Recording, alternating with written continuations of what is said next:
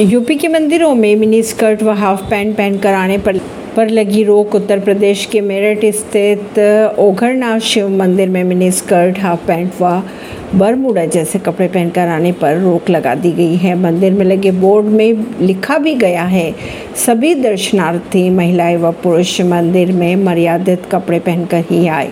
छोटे वस्त्र पहनकर आने पर बाहर से ही दर्शन कर सहयोग करें। ओडिशा में हुए रेल हादसे के तीन हफ़्ते बाद रेलवे के पाँच वरिष्ठ अधिकारियों का किया गया तबादला। ओडिशा रेल हादसे के तीन हफ़्ते बाद दक्षिण पूर्वी रेलवे के पाँच शीर्ष अधिकारियों का तबादला किया गया। तबादले किए गए अधिकारियों में खड़गपुर डिविजनल रेल प्रबंधक शुजात हाशमी और एस ई आर जोन के प्रधान मुख्य सिग्नल और दूरसंचार इंजीनियर पीएम सिकंदर शामिल है।